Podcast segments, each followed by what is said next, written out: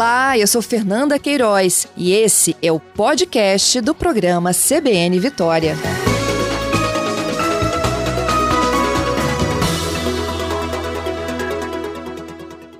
Fernando, eu imagino que você receba esse tipo de relato diariamente, né? Dor nas costas, não consegue estabelecer uma postura na cadeira que já tinha dentro de casa, o trabalho te coloca sentado praticamente todo dia, a escola também das crianças está dentro de casa, está todo mundo sentado na frente do computador. Fernanda, é verdade. Tem sido muito crescente essa queixa dos pacientes, essa procura pela fisioterapia, né? A gente sabe que o home office ele virou uma rotina para grande parte dos trabalhadores por conta da pandemia. E quem estava acostumado com um ambiente confortável do escritório, rapidamente teve que se adaptar a um lugar para trabalhar ou estudar dentro de casa. E essa mudança ela tem uns pontos positivos, ela pode ser muito boa para economizar tempo, para a pessoa se alimentar um pouco melhor, dormir um pouco mais, que não precisa acordar tão cedo para ir trabalhar, e tentar adotar um estilo de vida mais saudável. Então, a maioria das pessoas teve que adaptar a mesa, a cadeira da sala, numa, numa mesa e numa cadeira para trabalho, né? E muitas pessoas também transformaram o quarto e assim por diante. Mas Todo mundo teve que dar um jeitinho, né? É, cada um teve que dar o seu jeitinho, transformar alguma parte da casa no seu ambiente de trabalho. Né? Mas dificilmente né, as casas, os domicílios, os lares que a gente mora, eles contam com uma estrutura mínima de ergonomia apropriada para se adaptar ao trabalho é, rotineiro, diário das pessoas. E aí, é, depois de dois, três, quatro, cinco meses, começaram a surgir as dores, começaram a surgir os incômodos e a procura muito grande pela fisioterapia. Nesse momento, a gente já vem acompanhando isso há algum tempo já. Uhum. Para quem está numa rotina de trabalho dentro de casa, né? Mesmo que já tenha conseguido estabelecer lá o seu cantinho, o cantinho de trabalho, tem um computador, tem uma mesa, tem uma cadeira, tem uma escrivaninha, enfim. O que, que a gente precisa de ter para qualidade nesse trabalho? Essa cadeira ela precisa de ser especial? Se não dá para ser especial, a gente consegue dar uma ajeitada? Fernanda, isso é muito importante que isso é uma, é uma parte do nosso tratamento, né? Então, a gente tem um tratamento que é tratar com a fisioterapia e uma outra parte do tratamento que é olhar para onde esse paciente está. Não adianta a gente só tratar o paciente, se o paciente trata na fisioterapia, vai para casa e continua com os mesmos erros, né? Uma, uma, cadeira inadequada, uma mesa inadequada. Então, algumas dicas são de extrema importância para essas pessoas, né? Por uhum. exemplo, é importante que a cadeira seja uma cadeira que a gente consegue, que a gente consiga ajustar a altura dessa cadeira, né? É importante também que os pés estejam apoiados no chão. Ah, Fernando, mas eu não consigo apoiar o meu pé no chão, a cadeira é alta. Né? Bota uma caixa de, de madeira, o pé tem que estar apoiado, esse pé não pode ficar pendurado, né? Porque isso estressa as articulações. Hum, os pés. Isso é legal. O, é, os joelhos dos quadris, eles devem estar a 90 graus né? Eles não podem estar é, nem muito esticado, nem muito dobrado, porque isso também estressa a articulação. E aí tem outros pontos importantíssimos, por exemplo, a tela do computador tem que estar horizontalmente na frente dos olhos, não pode estar nem muito acima, nem muito abaixo, porque isso estressa a articulação da coluna cervical, uma das principais queixas, né? Dor na coluna, porque muitas vezes a gente olha para o paciente, pede para ele mostrar para a gente como está o seu computador, e o computador está lá embaixo, o paciente fica com a cabeça fletida aí três, quatro horas durante o dia, isso estressa a articulação. Então, a tela do computador, do notebook, ela deve estar horizontalmente na frente dos olhos, numa distância de no mínimo 40 centímetros, né, e no máximo 70 centímetros. Né, o bumbum, o glúteo, ele tem que estar lá próximo da, do encosto da cadeira, para que isso, a postura fique de uma forma melhor. Os braços não podem ficar pendurados, esses braços têm que estar apoiados, né, se é mouse ou se é no, no dedo que esse paciente mexe com o computador, com o notebook, os braços devem estar apoiados. Porque se eles estão sem apoio, esses braços eles ficam também em estresse nas articulações. E tudo isso com, como eu falei, dois meses, um mês, três meses, isso não vai fazer diferença, mas com o tempo, isso faz total diferença para o aparecimento dessas dores. Né? Isso então, é, uma, é, uma, é uma coisa que é acumulativa, né, Fernando? Isso é, sem dúvida, é uma coisa acumulativa. Para a gente ter uma ideia, é um levantamento feito pelo Google, ele mostrou para a gente que a partir de setembro do ano passado, quando a gente tinha mais ou menos aí uns cinco meses de pandemia, uma das frases mais procuradas no Google foi dores nas costas né, e como tratar. Hum. Então, veja bem, né? As pessoas estão assim, né? Ergonomicamente está tudo errado dentro de casa, as pessoas não têm aquilo que tinha nas empresas, e as pessoas estão com dores. E mais um, uma vez eu bato no ponto, não adianta só tratar a dor, tem que mexer na ergonomia. Né? A gente não sabe como vai ser o novo normal daqui para frente. Eu acredito que muitas pessoas ainda devam continuar por muito tempo trabalhando dentro de casa. Então, vale a pena investir na ergonomia da casa. Porque se não for investir na ergonomia da casa, vai investir na sua saúde lá na frente, tendo que pagar o tratamento. Infelizmente, ou é um ou é outro. Isso é legal, hein, de, de entender. Olha só, quando o computador ou notebook eles não estão, né, na, na linha aí dos olhos, a gente pode colocar livros embaixo. É uma solução? Caixa de sapato? Pode colocar o que for. O importante é o, o, o notebook ou o computador estar na direção dos olhos. Né? A cabeça ela tem que estar numa posição neutra. Não adianta você estar olhando para baixo olhando para cima. Você pode colocar livros, você pode colocar o computador em algum lugar um pouquinho mais alto, pode colocar o, numa caixa de sapato, desde que esteja é, na altura dos seus olhos. Essa é a adaptação que precisa ser feita, né? uhum. que é importante. É, no caso da cadeira, eu já tenho aqui alguns ouvintes me perguntando de cadeira, né? A gente pegou a cadeira que tinha em casa, tá? E aí, para estabelecer é, esse, esse acerto aí que você falou, né? O bumbum tem que estar tá encostado no encosto, né? Da cadeira. Joelho e quadril 90 graus, pé no chão. A gente pode botar, tipo, travesseiro para ajudar? Pode, a gente pode colocar assim, travesseiro ajuda nisso. Hoje em dia, Fernanda, a gente tem umas cadeiras ergonômicas, né? Então, quando a gente vai nessas lojas que são que vendem cadeiras, já tem lá essas cadeiras que são próprias para isso. Essas cadeiras podem ser levadas para dentro do domicílio das pessoas. É, as adaptações, como a gente falou aí do, de botar uma caixa de sapato lá no notebook, de botar um travesseiro atrás, elas podem ser feitas, né? Não tenha dúvida disso. Mas a gente tem que saber também como fazer. Não adianta a gente botar um travesseiro atrás, vai empurrar o seu bumbum um pouco mais para frente e você vai ficar fletido, quase deitado na cadeira. É, é importante saber como faz. E um sinal importante: respeitar o corpo. O corpo só tem dor quando tem alguma coisa errada. Né? Se está funcionando de forma errada, é porque a, a, dor vai aparecer, isso não tenha dúvida. Então, respeitar seu corpo, entender um pouco seu corpo e, é, se isso persistir, tratar isso de uma forma correta. Isso aí. Gente, eu não sei vocês, mas eu tô. À medida que o Fernando vai falando, eu vou fiscalizando aqui o meu home office também. Eu já descobri que meu, minha tela também do computador tá abaixo da linha dos olhos. Eu tô olhando aqui pro lado para ver se eu acho uma caixa de sapato para dar uma elevada.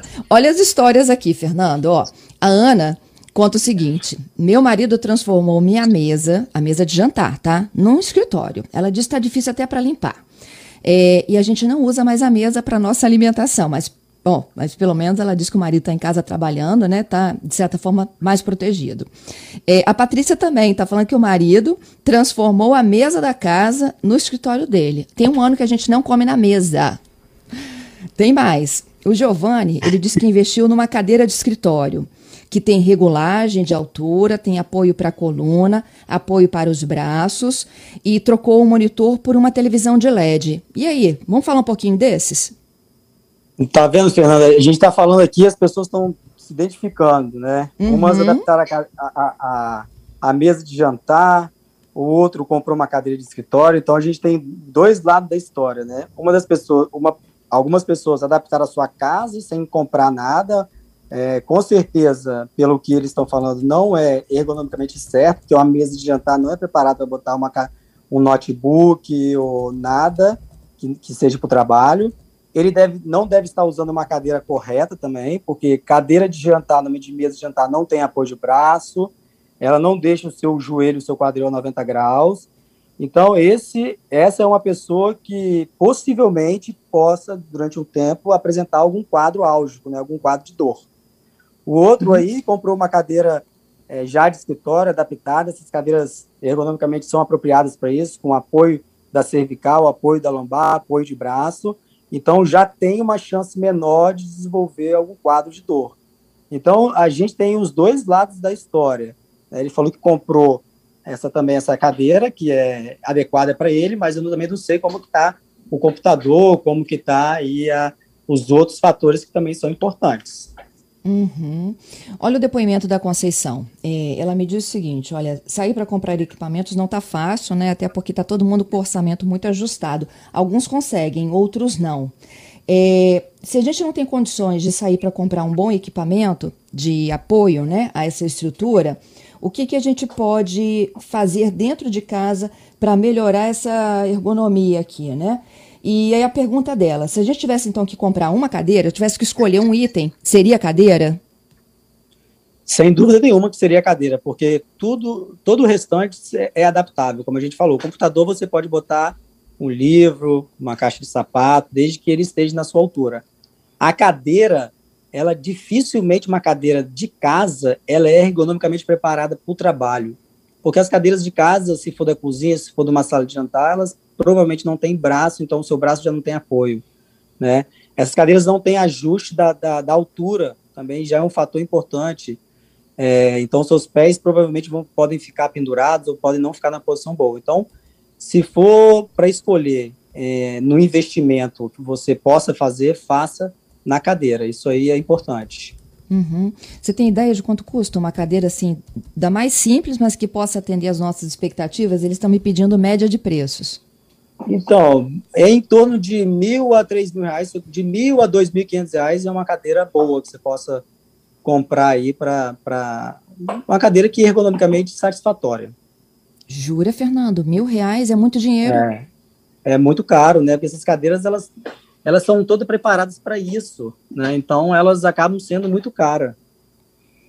Uhum, mas, mas na internet talvez você consiga um preço mais barato, né?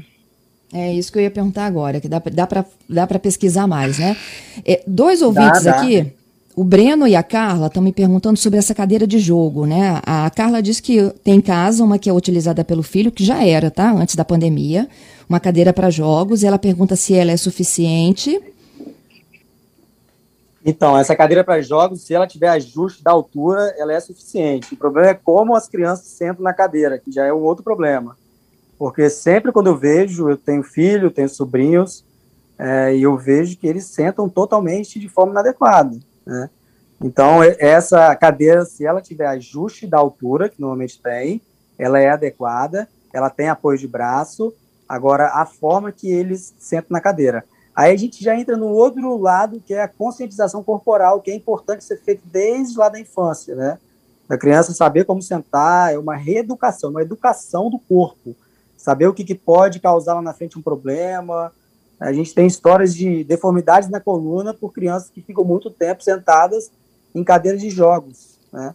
A cadeira, crianças que passam mais de oito horas por dia nessas cadeiras jogando de forma, numa postura inadequada.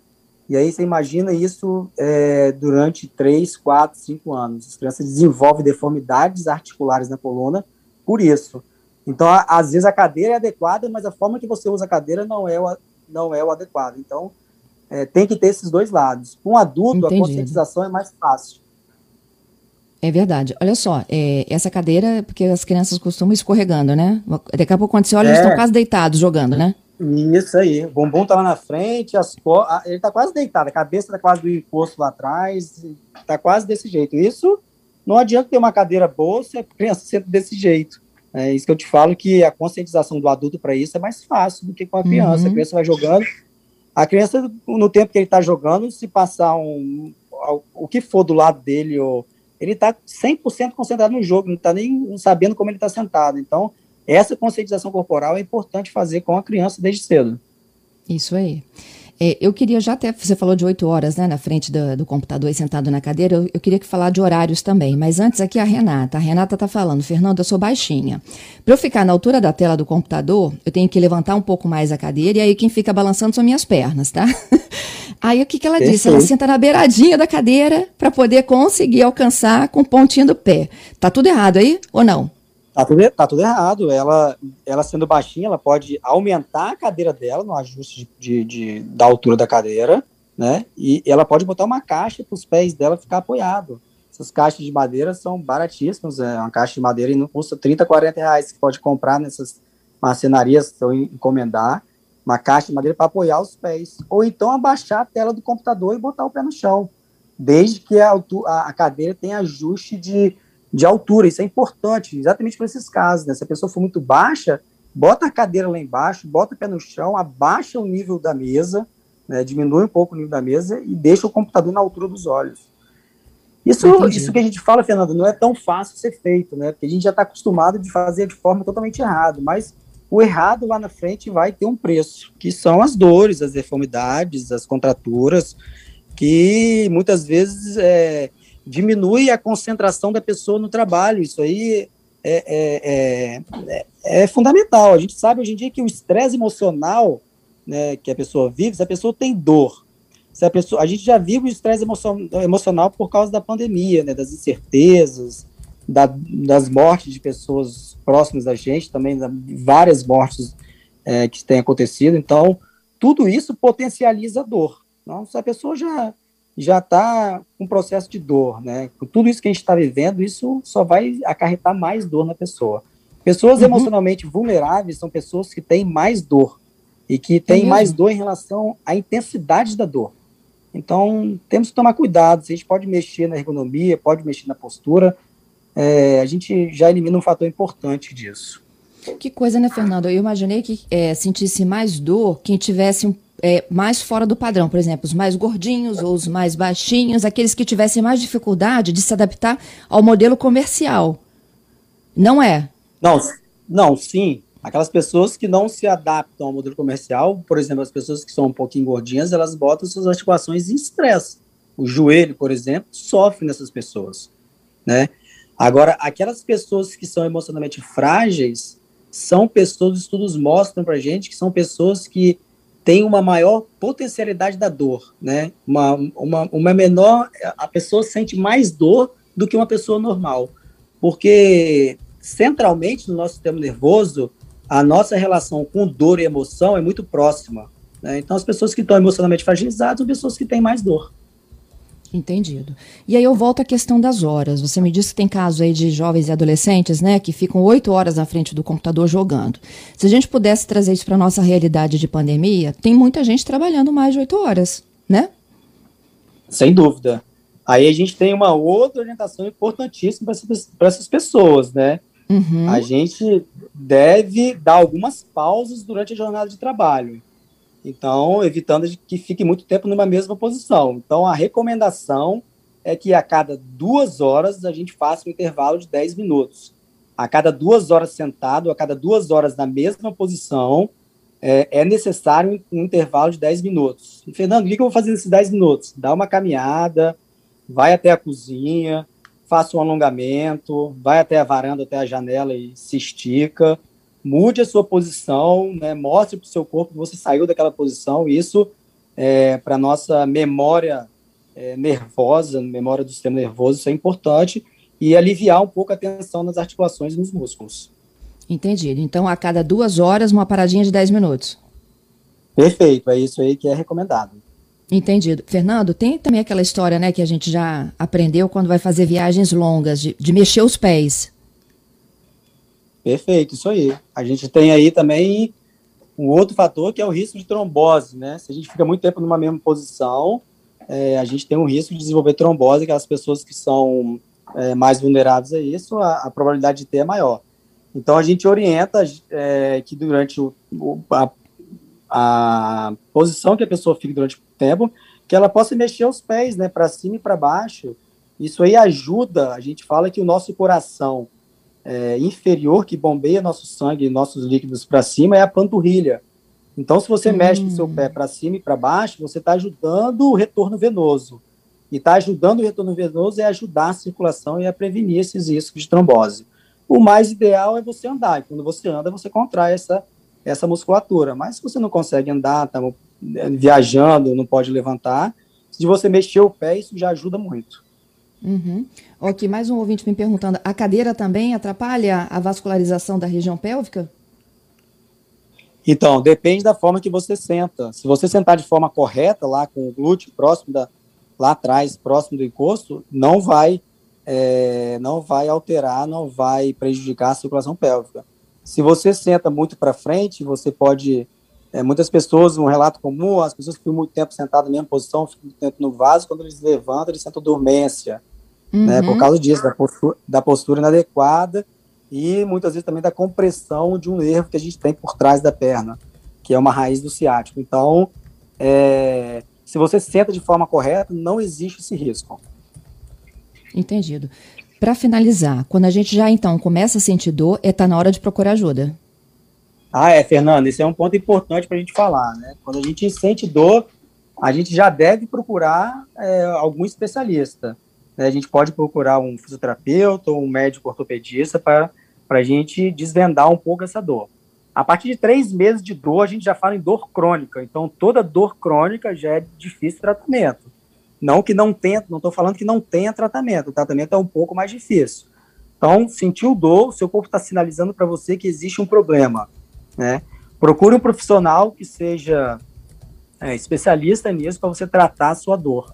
E, se necessário, fazer um exame de imagem, fazer alguma coisa para a gente tentar desvendar essa dor. Então, bato mais uma vez nessa tecla de que não adianta a gente só tratar a dor. Se, se, se esse paciente vai fazer terapia, faz a sessão de fisioterapia e chega em casa, está tudo do mesmo jeito. O computador está baixo, o pé não está na, na, posição certa, a cadeira não está na posição certa ele vai voltar com a dor. A raiz do problema também tem que ser tratada. Então, o fisioterapeuta, ele deve olhar para o paciente como um todo, ver o problema que está sendo gerado ali da dor, né, o desajuste biomecânico que essa pessoa tem, mas também intervir no domicílio, perguntar como é a cadeira, me manda foto, eu quero ir lá ver, para a gente investigar isso de uma forma geral. Não adianta tratar só um dos dois lados. Fernando, adorei, viu? Muito obrigada pelas suas dicas, viu? Ah, que bom. Fernando, eu queria deixar aqui um abraço é, para todo o grupo da Rede Gazeta, né, pelo falecimento do Cariê. Eu tive o prazer e a honra de, de acompanhar o Cariê durante esses últimos oito anos de sessões de fisioterapia diária. E queria deixar um abraço aqui meu de solidariedade a todo mundo, em especial a Beatriz, a Letícia, o Café e a Maria Alice. A gente agradece, viu? Toda a equipe aqui da Rede Muito obrigado, agradece. Bom trabalho para você, Fernando. Estou à disposição sempre. Obrigado. Muito obrigada.